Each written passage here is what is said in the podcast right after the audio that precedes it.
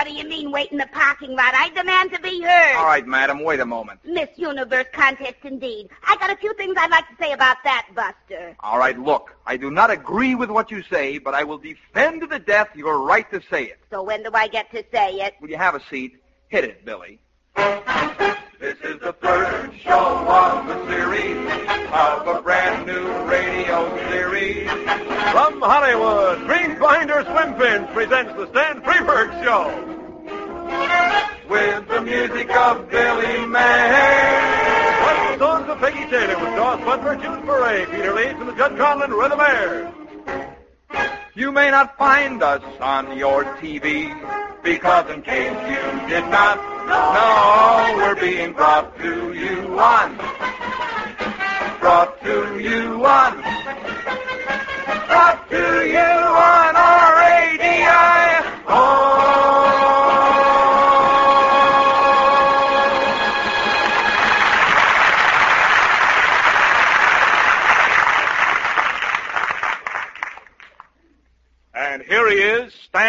Stan Uh-huh. See, actually, I expect a little more of an ovation, a little more of a tribute than that, uh, Fred. Yeah. That sounded kind of like a seal. Well, well, just a moment. I'll check with the sound man. Hey, Charlie, that a seal? Yeah, it was a seal. Oh, come on, you folks in the studio audience. Let the people at home know there's somebody here beside one miserable seal.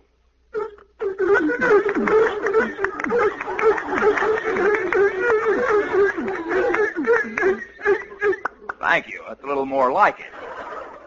I just wanted CBS Radio to know that I have many fans among the flippered folk. After all, uh, CBS is investing quite a chunk of money in my show. I mean, when you consider that they could have taken the same money and bought the screen rights to the Santa Monica phone directory, a 300-page paper on the underlying significance of the geophysical year by Jayne Mansfield, and a pretty good-sized chicken ranch in Pacoima, why, uh, it makes a man feel pretty humble. Matter of fact, I feel so humble I can hardly walk. Which reminds me, a funny thing happened to me on the way to the show. You folks at home may... Us folks at home, get a load of that guy. Oh, Sylvan, I was listening to that. They should have bought the chicken ranch. I was trying to listen to that. And I was trying to read Orphan Annie. Hey, get a load of that mountain lion. I'd like You to see- get a load of Freebird. Will you turn him on, Sylvan? Okay, okay. Guy says alligator. I thought you said bagpipe. With this, he gets laughs. Sylvan, you didn't hear the whole joke. Alligator. I thought you said bagpipes. Got to remember to try that on the boys. Turn him back on, Sylvan. We're probably missing something. All right. Will you relax, Velma? We've only had him off for 11 seconds. Now, what could he do in 11 seconds?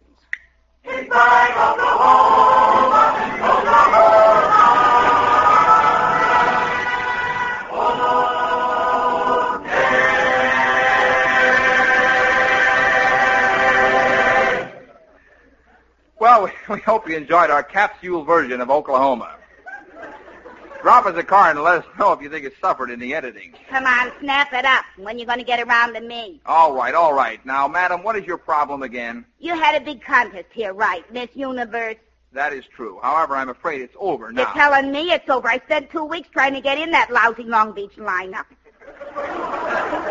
and they wouldn't pay you any mind, eh? No mind at all.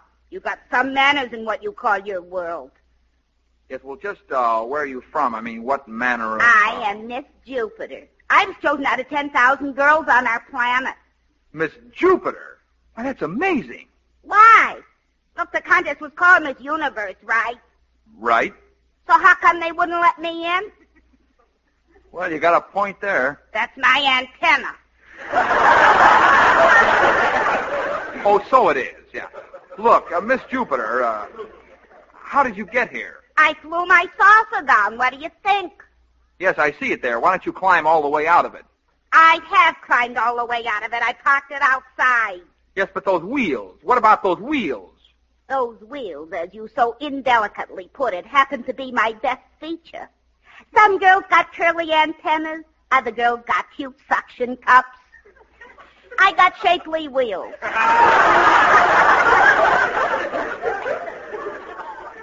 Yeah, they're they're pretty shapely at that. you know it, they're shapely. I seen you eyeing them. Yeah. well, uh, they wouldn't let you in the Miss Universe contest, eh? That's a shame. Discrimination is what it is. If you're gonna run a Miss World contest, run a Miss World contest. If you're gonna run a Miss Universe contest, shape up. Let's be tolerant of all planets. Nicely put. But look, Miss Jupiter. You can call me Zuzu, honey. All right, look, Zuzu, honey. Perhaps they found out you were married. Yeah, but I ain't married and I'm over 18. The least I could do was get a couple of modeling jobs like Leona Gage. Well, I'm just wondering if your height had anything to do with your being ruled out. How tall are you? Two foot one. In high wheels. Think that's too tall? No, I, I had in mind the other way around. Well, it's tall by Jupiter standards, buddy. and how about them measurements, huh? yeah, how about them measurements? What are they? 39, 39, 39. Look, those markers. You can count on me. Believe me. Well, look, Zuzu, we'll try and get you a couple modeling jobs. Oh, get me a couple, will you? Okay, I'll give him a buzz over at Fantasy and Science Fiction. Oh, gee, I certainly appreciate that.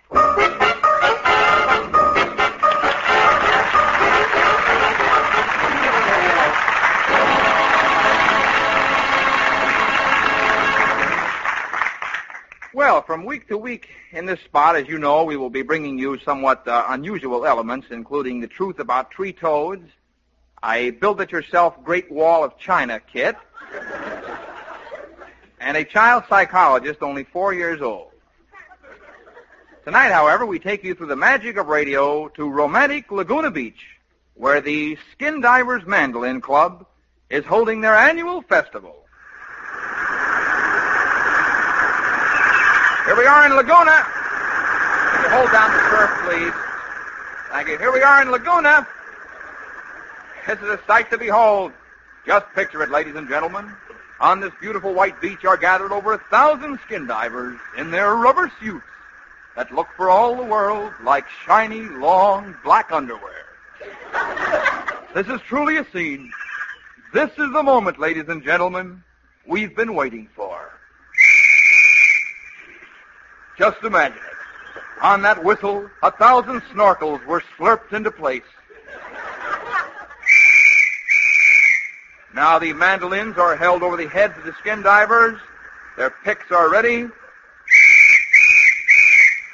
And now that romantic moment when with swim fins flapping, a thousand skin divers like a black rubber river strum their way into the surf and quietly slip into the golden sunset of the blue Pacific.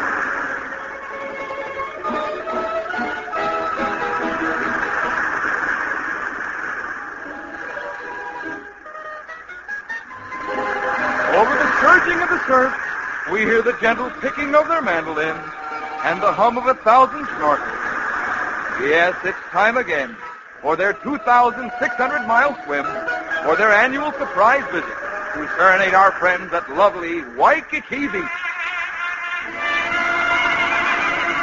In the beautiful Hawaiian Islands, where the temperature never changes. The temperature in Molokai is 78, in Kahulao, 78, in Liliuokalani, 79. And as the last mandolin strums into the sunset, we say, Arrivederci, frogmen, Arrivederci. And good night, Harry Owens, wherever you are.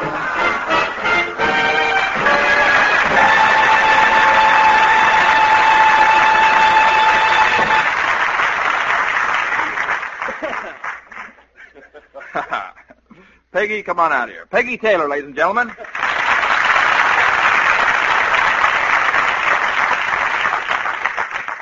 Well, how did you like the Skin Divers Mandolin Club, Peggy? oh, Enjoy that? Fine, Stan, just mm. fine. Do you know who invented the first diving suit? No. Do you? Why, yes. It was Leonard Norcross of Dixville, Maine, and he patented it on June 14, 1834, patent number 7644W90. Oh, course. What's the matter with me forgetting anything like that? Sakes. By the way, where did you get that fascinating bit of information? Oh, uh, I get around, Stanley. Like me to sing there? Yeah, I'd like that. Is Jud Conlon going to sing with you? Yes, he and five others. All that and Billy May, too? Yes. Gee, it's spectacular. Sing, dear.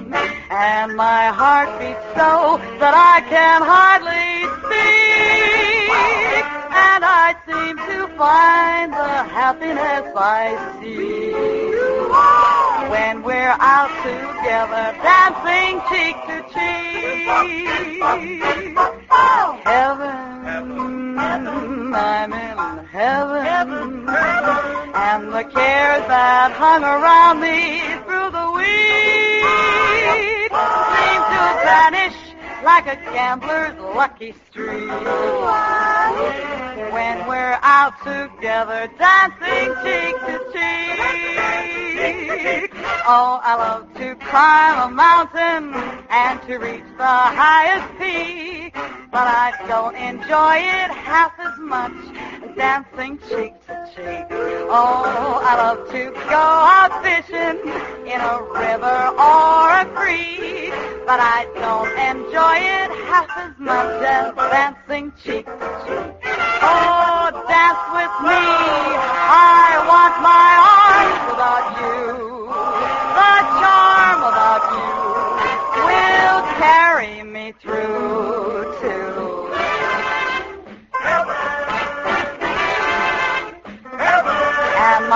heart beats so that I can hardly speak, and I seem to see the happiness I see when we're out together dancing cheek to cheek.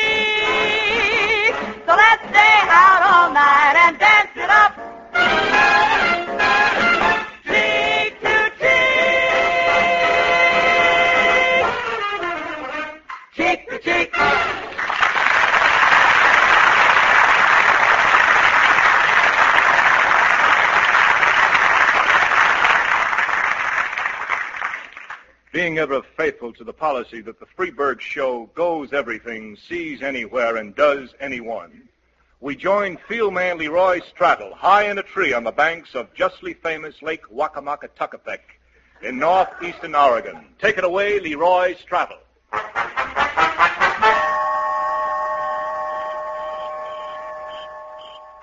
Thank you. This is Leroy Straddle here, high in a tree that hangs over the justly famous Lake Wagamugatukatuckapek in northeastern Oregon. My, we're pretty high up here today, believe you me. And with me is Mrs. Hagmeyer Prill, who you may remember, I'm sure, a sculptress and nature lover. I'm not here with you. I was here before you came. In a manner of speaking, you are here with me or I am here with you. It does not matter. Well, it does to me. All I'm trying to say is... Let's um, delay the hogwash and get on with it. Yes, certainly, certainly. Well, Mrs. Prill is wearing a most interesting uh, costume, I might just add. Where'd you get that interesting costume stuff? Well, I just noticed that... Well, all the members of the club wear the same thing when we're in the field. Midi blouses and bloomers are most practical. And uh, what is the name of your club again? The upward and onward girls. The Upward and Onward Girls, eh? Yes, the upward and onward girls, eh? Do you want to make anything out of it? No, indeed. No, indeed, I don't. I think that's just Oh, fine. hush now, listen. That's the yellow-bellied sapsucker. Well, you could have fooled me. yes. Now, you all wear the midi blouses and bloomers, is that correct? Yes, all except Alice Baumgarten. She lives down the street from me, you know. No, I didn't know that. Well, she does. She's a lovely girl. I'm sure she is. We have to move right along yes, now. she does. Well, anyway, Alice wears shorts. I I don't like to say it, but she's one of those girls who thinks she's got good-looking legs. And does she? Young man, I didn't climb all the way up this tree to discuss Alice Baumgarten's legs. Well, I'm sure that uh, we didn't climb up to discuss the late. Can't you hear it, you idiot? And I hear what? The tree toad. You mean that group? That's a tree toad? Yes, that is a tree toad or a, a tree frog. oh, a very interesting child of nature it is. Unquestionably. Could you tell us more? Well, it's one of the tailless amphibia that Mother Nature's adapted to tree living. You see, the tips of its tiny fingers and toes are fitted with wee adhesive discs that adhere to the bark of the tree by the rapid and intense pressure of the distal phalanx. That's fascinating.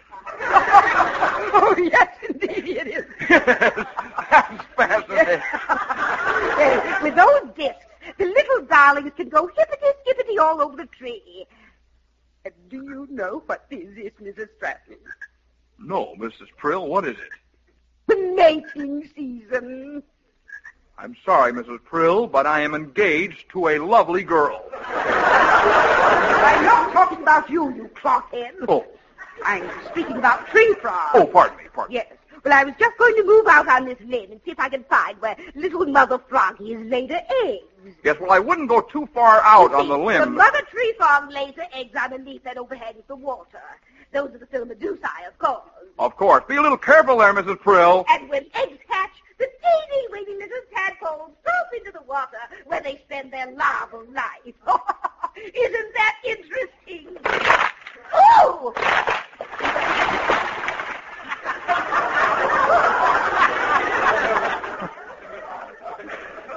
Interesting and moist, I'm sure. So while Mrs. Prill is getting a first-hand look at the larval life of the tree toad, it's back to Hollywood.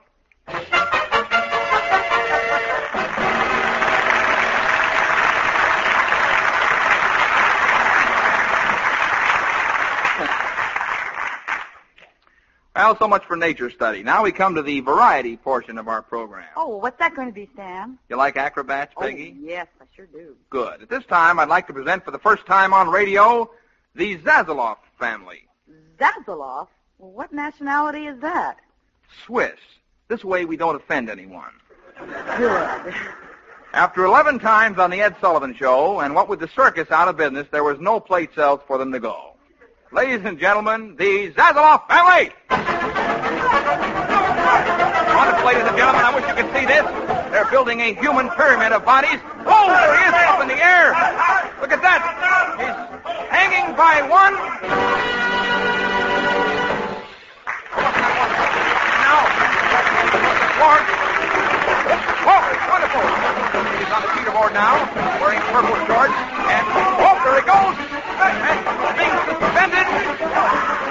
by the How do you like that guy? Acrobats on radio. I rather enjoyed it, Sylvan. Velma, maybe you're not well. Do you mind if I hear the Freebird program? Oh, Velma. Come on, we probably missed his version of My Fair Lady or something. Yeah, that'll be the day. We probably missed some interesting thing like the discussion on projected hoe handle production for fiscal year 56-57. Don't be ridiculous. Turn him on. You all right. Certainly want to thank you, Mr. Armstead Frag, for coming up here and giving us your views on projected hoe handle production for fiscal year 56-57. Oh, thank you, Mr. Freberg. The pleasure was mine.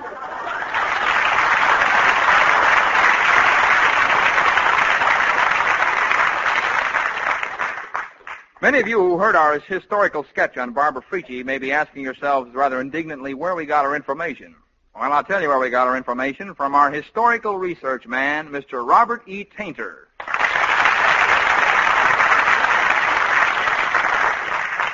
Well, uh, Mr. Tainter. Uh, Call me Bob, Stan. well, Bob, uh, can you give us a little of your background? Yeah, well, Stan, I'm a research specialist. I started out on the editorial staff of one of America's leading publications, And that was? Confidential. And are you still uh, with them? No, they had no guts. I really couldn't work for a magazine that just pussyfoots around. When I get a story, I want it printed. Well, I admire a man of convictions. And by the way, have you had many? The longest was 30 days. Oh. Well, uh, tell us, uh, Bob, uh, what did you do before Confidential? I worked with the police department. I see a detective. No, stool pigeon stand. I was on regular salary. Mm-hmm. A sort of civil service snitch, as it were. Quite, yes. Well, uh, how did you happen to get into historical expose? Well, I I found there was a wealth of dirty linen in the history hamper. Nicely put. Well, you have a rather a refreshing point of view, Mr. Tainter. if Yeah, Nothing else. yeah. I know. well, some people, you know, they look at the idols. I look at the clay feet. An interesting hobby. Yeah. I got a collection of clay feet that'd knock your hat off. I'll bet. Well, tell me, uh, what historical illusion are you about to destroy for us this evening? Uh, tonight's then I have picked Custer's Last Stand. Oh, oh. Perhaps you'd better come back Now, some now, other now, look, time. look, look, Mr. it's uh, not General Custer himself. I mean, I'm still working on him. Yes, I know, but, uh, he has his colonel, you see. Yeah, I really listen, rather not hear please about it. Stand it. Listen, come Well, here, stand yeah, all right. What? General Custer. What? Yes, and then what?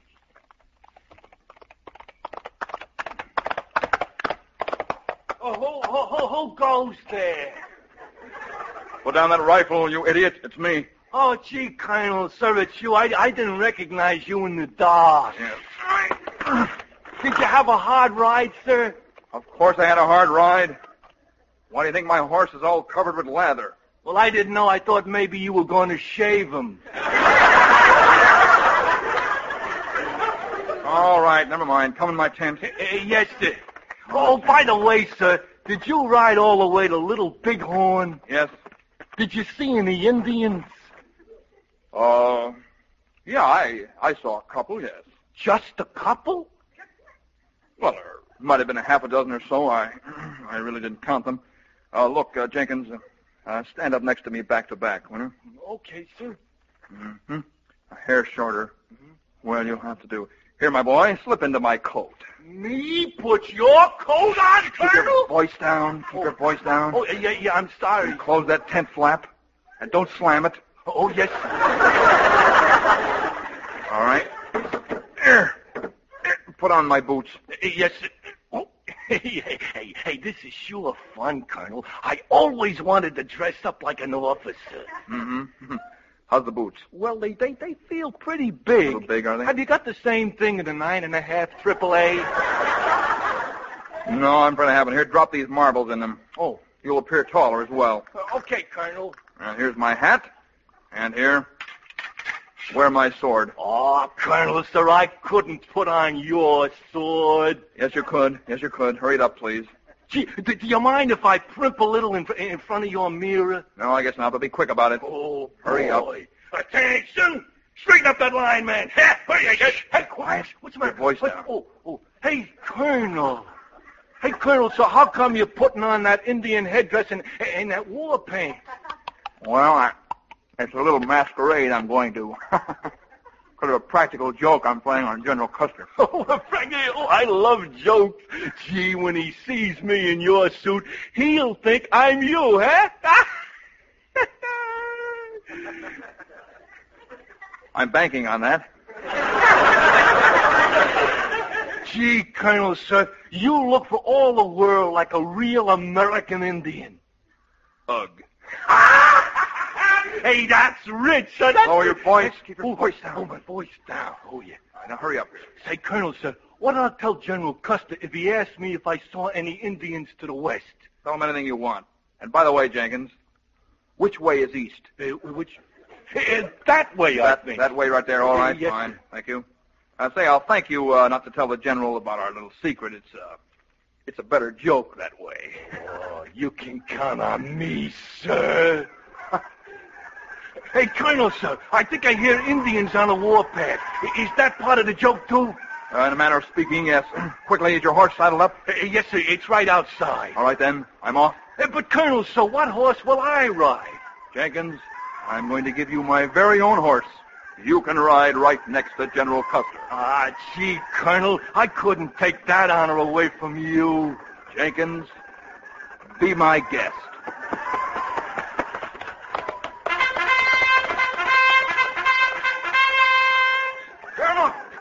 Come quickly! We're under attack! Hey, gosh, sir. uh, General Custer's here. Um, There on all sides of us, Colonel. In fact, I could have sworn I just saw an Indian riding away from your tent. you don't say so, General. I'm losing my mind. Quickly, quickly, get on your horse, Colonel. There's no time to lose. Look at them. There must be 10,000 Indians. To arms, men! April Fool, General Custer. It's just a big Indian masquerade. The joke's on you.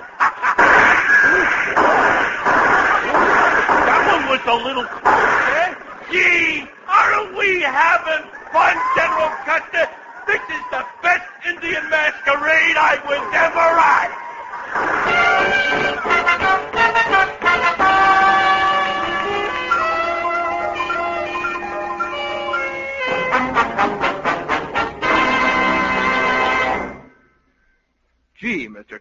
Are you sure that's the way it happened? And take it from me. Yeah. Well, it wasn't much of a masquerade. No, that wasn't quite the word. Quite no. the word, no. Well, uh, how do you happen to know this story? Well, because the colonel who rode to the east on Jenkins' horse was my grandfather. Amazing. And what was his name? He never told me. He was too ashamed. Understandable. And that Indian war bonnet you're holding in your hand, is that the very one he wore? Yes, Stan. It's a family heirloom. Those feathers, are they eagle?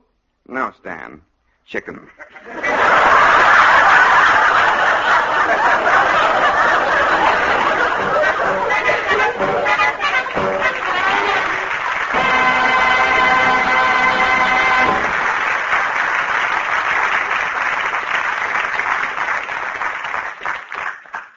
Thank you so much. Well, we've received so many cards and letters uh, congratulating us on the fable we did on our first show two weeks ago that we have been truly overwhelmed here at CBS.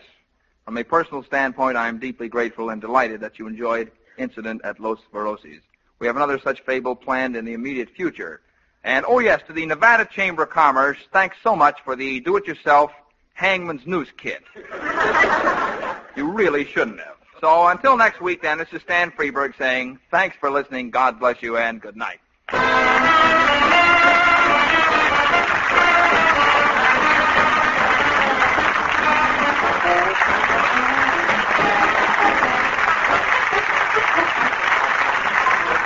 Stan Freberg Show is produced in Hollywood by Pete Barnum and is written by Stan Freberg and Pete Barnum with original songs by Stan Freeberg. Featuring the music of Billy May, Jud Conlon for the Mayors, and the songs of Peggy Taylor. With Daws Butler, Peter Leeds, and June Foray. Also in the cast were Virginia Gregg and Herb Vigran. Bud Sewell speaking. Well, how did you like the Stan Freberg show? Uh, you can't go by me.